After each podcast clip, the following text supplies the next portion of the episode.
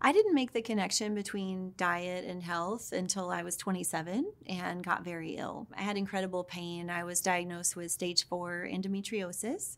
My mom piped up and said, She's been trying this new, you know, weird diet.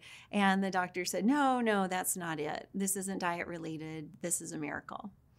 So I don't think that he had seen the research or was aware of the connection between women's reproductive health and our diet. And there's a huge connection.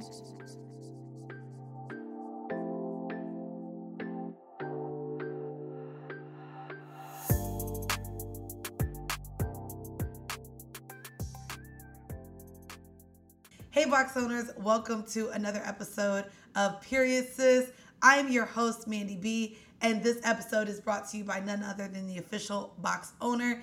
Yet again, back with another tale of womanhood. We are talking endometriosis today on this week's episode. And again, what happens when you don't find out anything is not really right until college?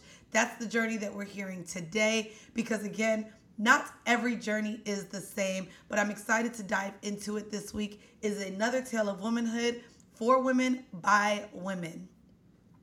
And ladies, we are joined today with Lauren R. Carnegie, who is the executive director and founder of Endo Black Incorporated. Let's get into it. Hi, Lauren. Thank you for joining me today. Hi, thank you for having me. I, of course, always want to start back to the very moment that something is alarming. And of course, you let me know that it wasn't until college that you felt like, mm, something is not right with my period. So let's get into what that experience was like and really what happened and, and what alarmed you to lead you to uh, the diagnosis of endometriosis. Yeah, so in in college, of course, we had midterms, and um, unfortunately, for some reason, at Morgan State University, we had midterms and homecoming around the same time.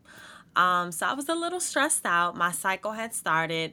Uh, it went away, and I had this big presentation um, as I was a speech major.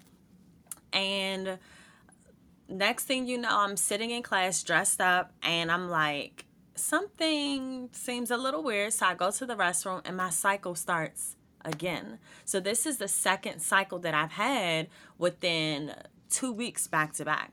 Um, so of course now is it what one moment was your was your period at this time what was the length of say a normal um, period for me at the time the length was probably about five to roughly six okay. days five to roughly six days okay so you had went through a full mm-hmm. cycle mm-hmm. and then maybe had how much of a gap before your cycle started again? I would literally say three days, enough for me to not think I was spotting. Okay. okay. So that gotcha. and that is what kind of led me to pay attention. I'm like, this is three days after the spotting has stopped. So what is this situation that's going on? Um, so immediately, I of course paid attention to what was going on. I went to the ER. The ER um, OBGYN on a call told me, you know, go to a uh, OBGYN when you get a chance to. She gave me some medication to stop it. And I did exactly what she said. Thankfully, I listened um, because, you know, sometimes. What moment? She gave you she gave you medication. Yeah, she gave me period? medication to stop it. Yeah, that's that's a thing. Do you know what that medicine was? I did not know that no, that was a thing. I, I do not. I think it could have been honestly ibuprofen. Honestly. Oh. It could have been. Okay. Yeah. Um okay. but it, it stopped. You know, um, I was able to go to my OBGYN, who was a new OBGYN. Um, I was in Baltimore, Maryland, so I didn't come all the way home. I uh, went to Baltimore, Maryland, found an OBGYN. Um, it was a short little uh, um, Asian lady, so cute, uh, just the nicest person ever. And it was a family practice, which I love. Um, okay. So her son and her daughter okay. worked there.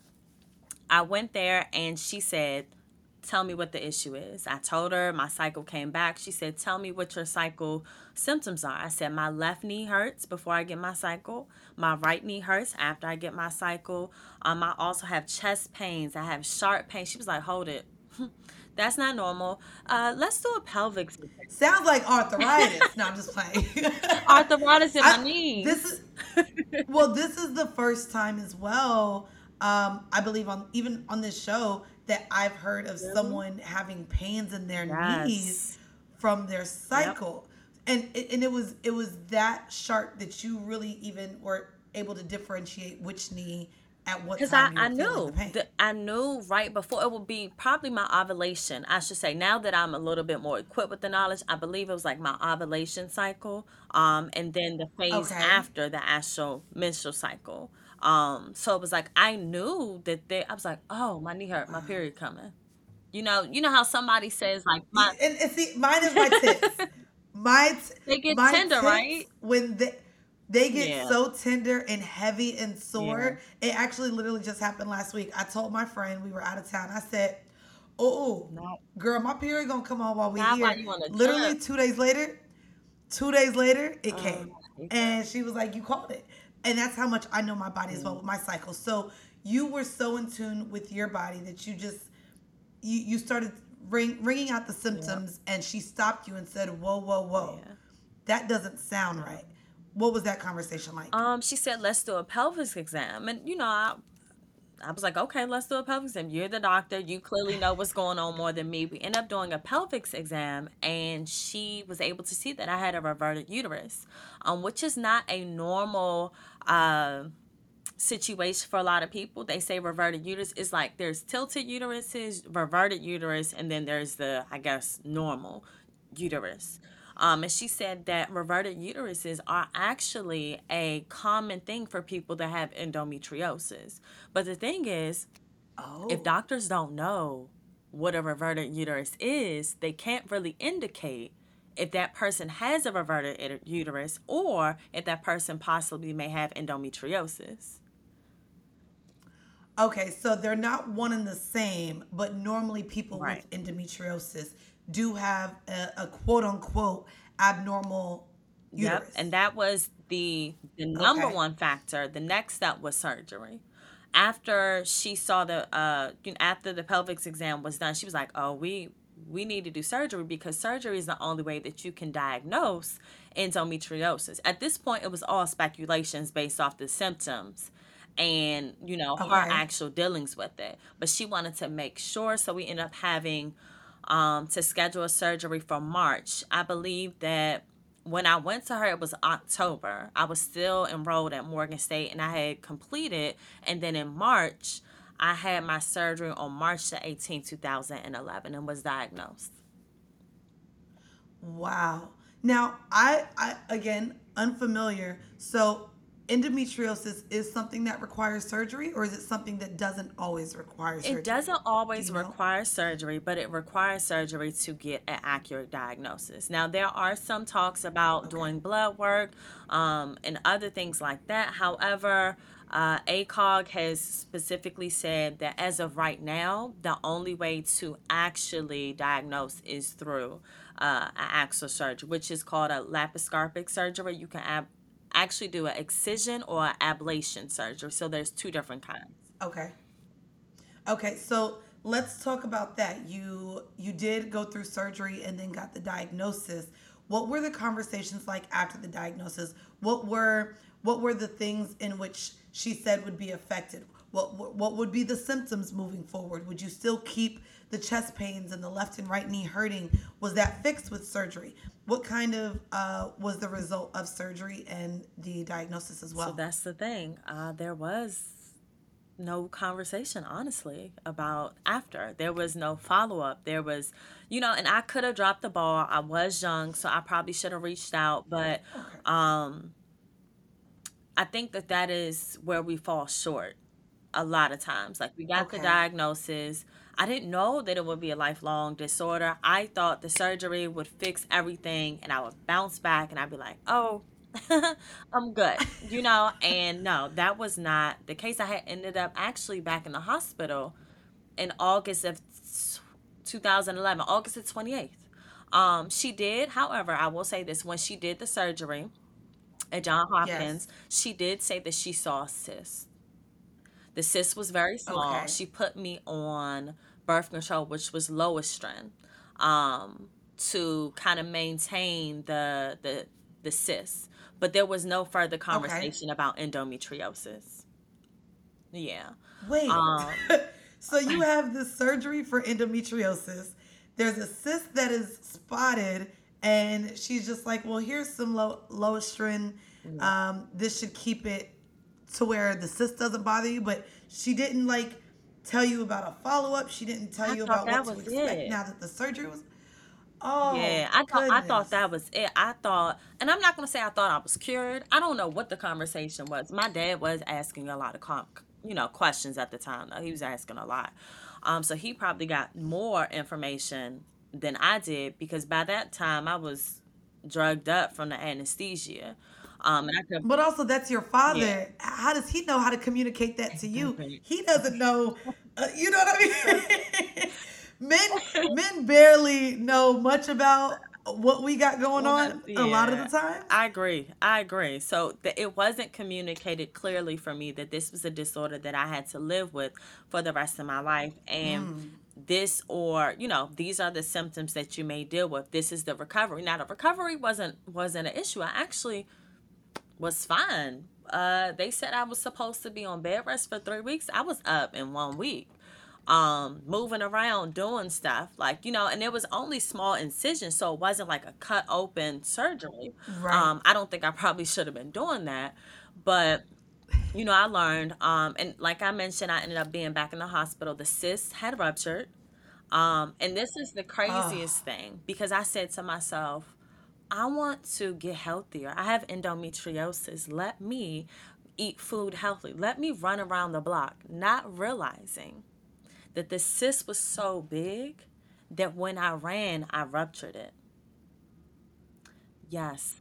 so, so, so, although she said that it was fairly Yep. small at the time, it was something that was in fact was growing at a rate. It was growing at a rate. Um, I stayed on the Loestrin um, birth control, which is supposed to help, but you know, to each his own. It helps some people. It may not help everybody. Um, but sure enough, like August the 26th, I ran around the block. well, I ran halfway around the block. By the time I got the other way, I was tired. Um, got home, started breathing really heavy, drank some Gatorade, was still breathing heavy.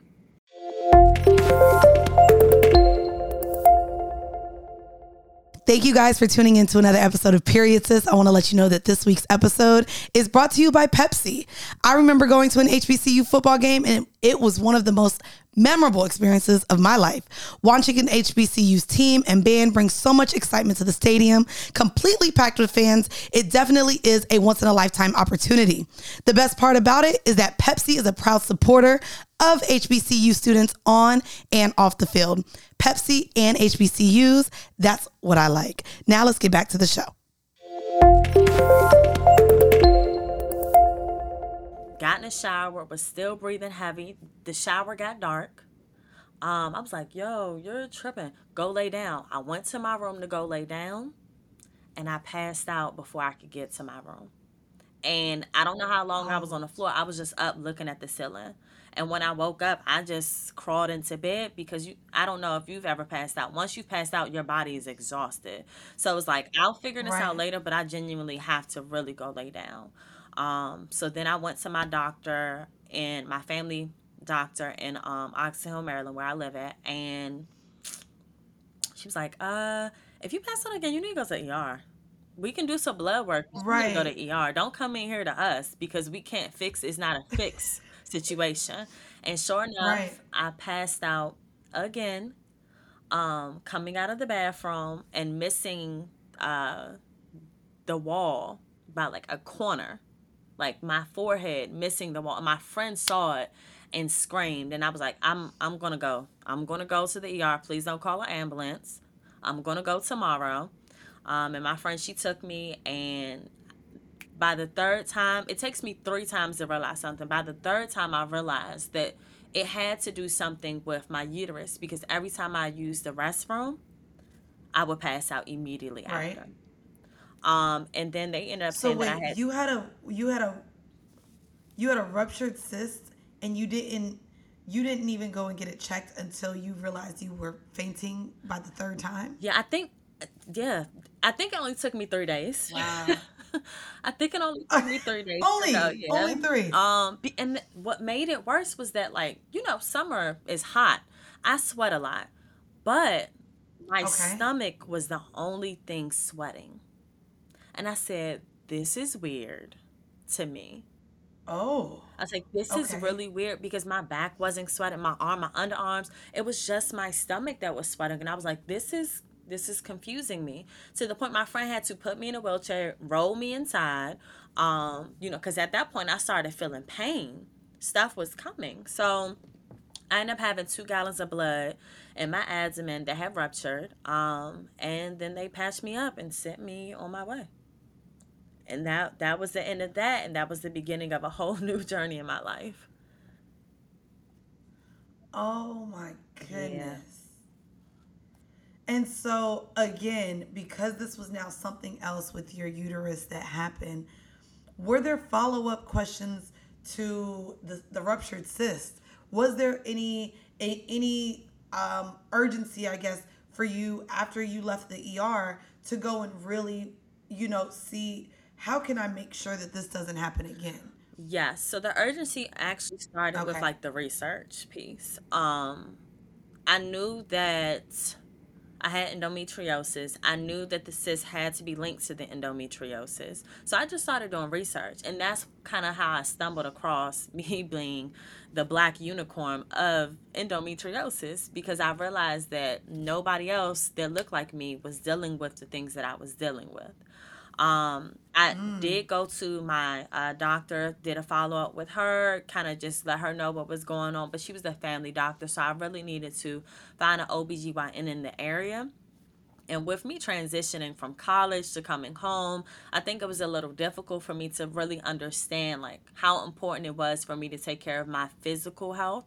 Um, mm. Because as a college student, we are in our minds we're invincible and we think we are capable yeah. of doing anything. And not even just as a college student, as a young person in general. Um, we get kind of reckless sometimes. I mean, I will say too, one of the things um, that I'm also hearing a lot from women who are finding out things maybe early on, the idea that something is wrong with you is something that you don't want the news about. So you may just also push back going to the doctor because you don't want to hear that you dying tomorrow. Yeah. you don't want to hear, you know, we know that sometimes there could be really, really bad news yeah. that comes about regarding our health that sometimes we're not really, we're not really in a space to face it. Mm-hmm. it, it However, tough. it is something that it is, it does get tough. So you're back from college and now you're like, I really need to focus on me yeah. and my health. Let's talk about what, what that research looked like and how you decided to t- kind of take hold on on your personal health?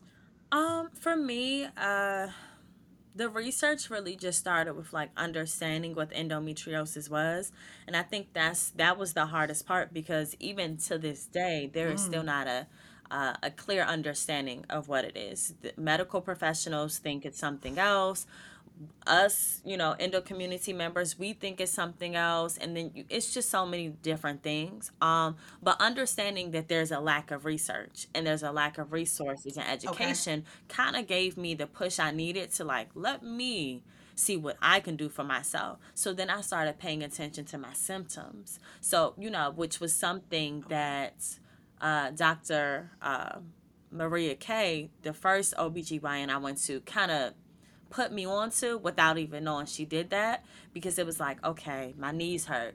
I'm having sharp pains. My chest hurts. What are other things that are happening to me that are causing me to feel some type of way? Can I manage this? Can I time this? Is this something that occurs only during my period or after my period? So it was more so about like doing research on my own body. It's like trial and error. Um, then I started researching in reference to food. Like, is there a diet for? It? I tried to do vegan that that wasn't good for me. um, a lot of vegan okay. food uh, has soy, so hummus, black beans, um, edamame, and even though they may be healthy for people that have the vegan lifestyle, soy has estrogen. Estrogen can cause problems with endometriosis. Ah. So it's like ah. it, it's so it's okay. little things like that that we have to pay attention to. Um, I even started to realize that the allergy that I developed in 2010 could have been because of endometriosis. So it was like a, a and what what allergy was that? Well, it has developed over time. I started off with being just allergic to pineapples, but now I am allergic to pineapples, lemons, limes, mangoes, grapefruit, orange juice. Citrus? Yes, not even just citrus. Anything that's yellow or orange. I can eat oranges. I can't drink orange juice. Okay. So of course I have to substitute my mimosas with um, cranberry juice now. But you know, I, I make it work. um, but that was something that uh, you know, made me realize like, oh, this has been happening. You just didn't know it. Because that's 2010. I was diagnosed in 2011. So let me let me ask you have from your research or from you know your other conversations with women in in the endo community is there a link between those allergies and endometriosis that you've seen with other women as well? Um not those specific because those foods are like that's the thing. okay. Um there are plenty of women that may have like i know someone that has uh i don't want to say a rap sheet but literally like she has four sheets of allergies and it's probably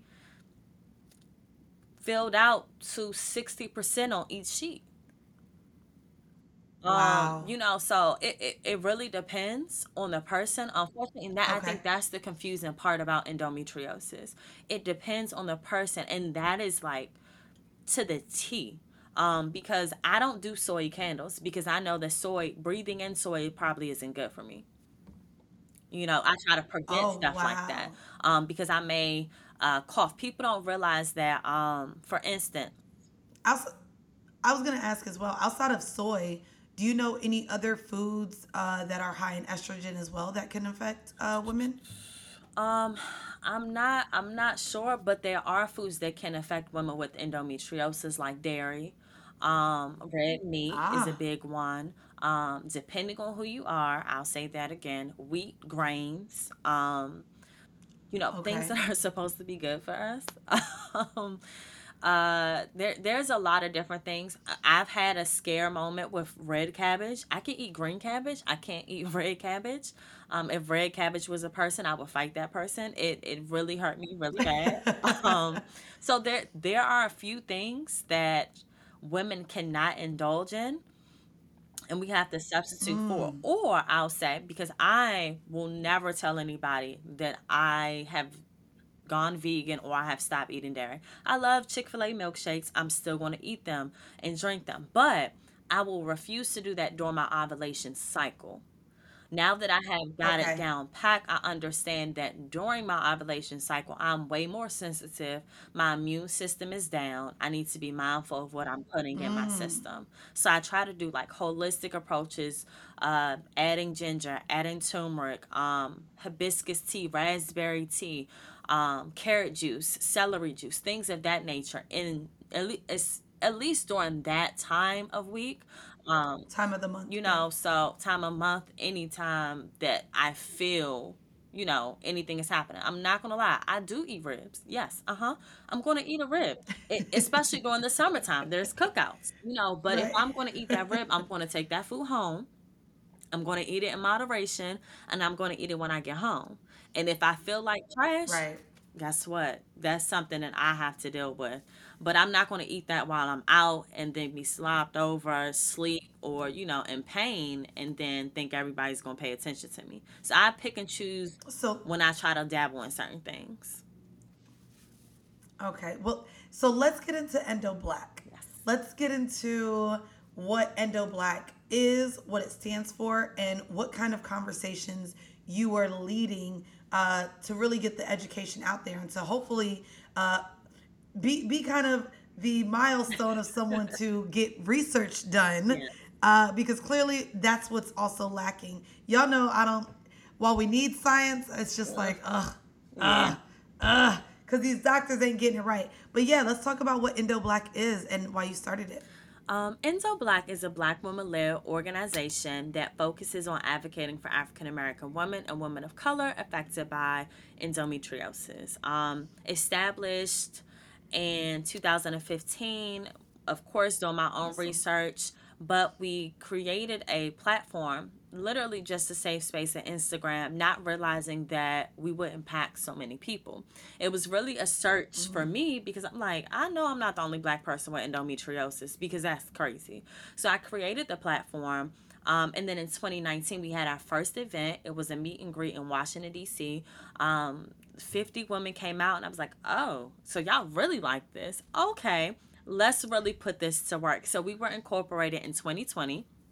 Um, and since then, we have been doing a, a, number of things in the community. We have events where we talk about women's uh, reproductive health. Uh, we also okay. are a safe space. We provide endo sisterly love and friendship and bonds in the community. And then lastly, we are creating dialogues around uh, regulations, laws, and policies that may affect or be helpful to women with endometriosis. Um, and it has been a joy to do something like this. I actually uh, am doing this full time now. I quit my job in December of 2020. Oh wow! Yeah, I was like, peace. Y'all getting on my nerves. I'm gonna do this. Um, and that has allowed me to do so many things. Uh, this year alone, we have had a conference. Um, with 25 ama- amazing women. Um, Arda Wright, who's a musical artist, as well as Tia Moore, who also has endometriosis. Um, we had a panel discussion with women of all colors talking about motherhood, health equity, business, and so many different things that intertwine with endometriosis. Um, people don't realize endometriosis can affect literally everything that you do. Um, so we want to mm. have these conversations to one, make sure people are getting the resources that they need, but also letting them know that they're not alone. You can get through this. Right. Um, we got to get through this together. So whatever situations you may have, let's work together. Um, we try to provide resources where it's open for dialogue. So we don't push birth control, we don't push hysterectomies, we don't push holistic approaches. We allow people to, you know, read the information, we share stories, and they make the decisions on their own. I think it's fair to like make sure that everybody understands all of the effects of anything that they do, whether it's a surgery, whether it's pregnancy, whether it's medication or holistic approaches. Here's what can possibly happen if you do X, Y, and Z. Um, and I think that's unfortunately what the medical professionals could be missing when they are pushing um, right. medications or procedures on people. Uh, especially when right. there's other approaches when your endometriosis is not as severe as a lot of other women's endometriosis may be. Um, we have really just grown to a different place. Right now, we are in the process of preparing for Giving Tuesday, uh, which is November the 30th. So we're super excited about that. We have so many things lined up for next year. Unfortunately, the pandemic happened, but that also allowed us to sit down right. and build our foundation and get to the point of that. what we need to do in the community and how we can really impact women in the community. So I love that. And if there's anything or any way in which official box owner can be involved, I would love to have that conversation with you because I love what you're doing. Um, and I'm really glad that you reached out. And for anyone listening to this who may be diagnosed already with endometriosis or any of the symptoms in which Lauren explained that she had, and maybe you realize you've been feeling those same ways, definitely get to a doctor as soon as you can and, and make sure you put your health first and advocate for yourself. Um, Lauren, I want to just thank you so much for joining me today and sharing your journey and also taking your journey and building the platform that you have with Endo Black. Um, can you let all of my audience know where they can find you, Endo Black, or where they can reach out to you and your platform as well? Yes, well, you can reach out. We are on Instagram um, at under, Endo Black underscore I said that wrong. Mm. We are on Instagram at endo underscore black.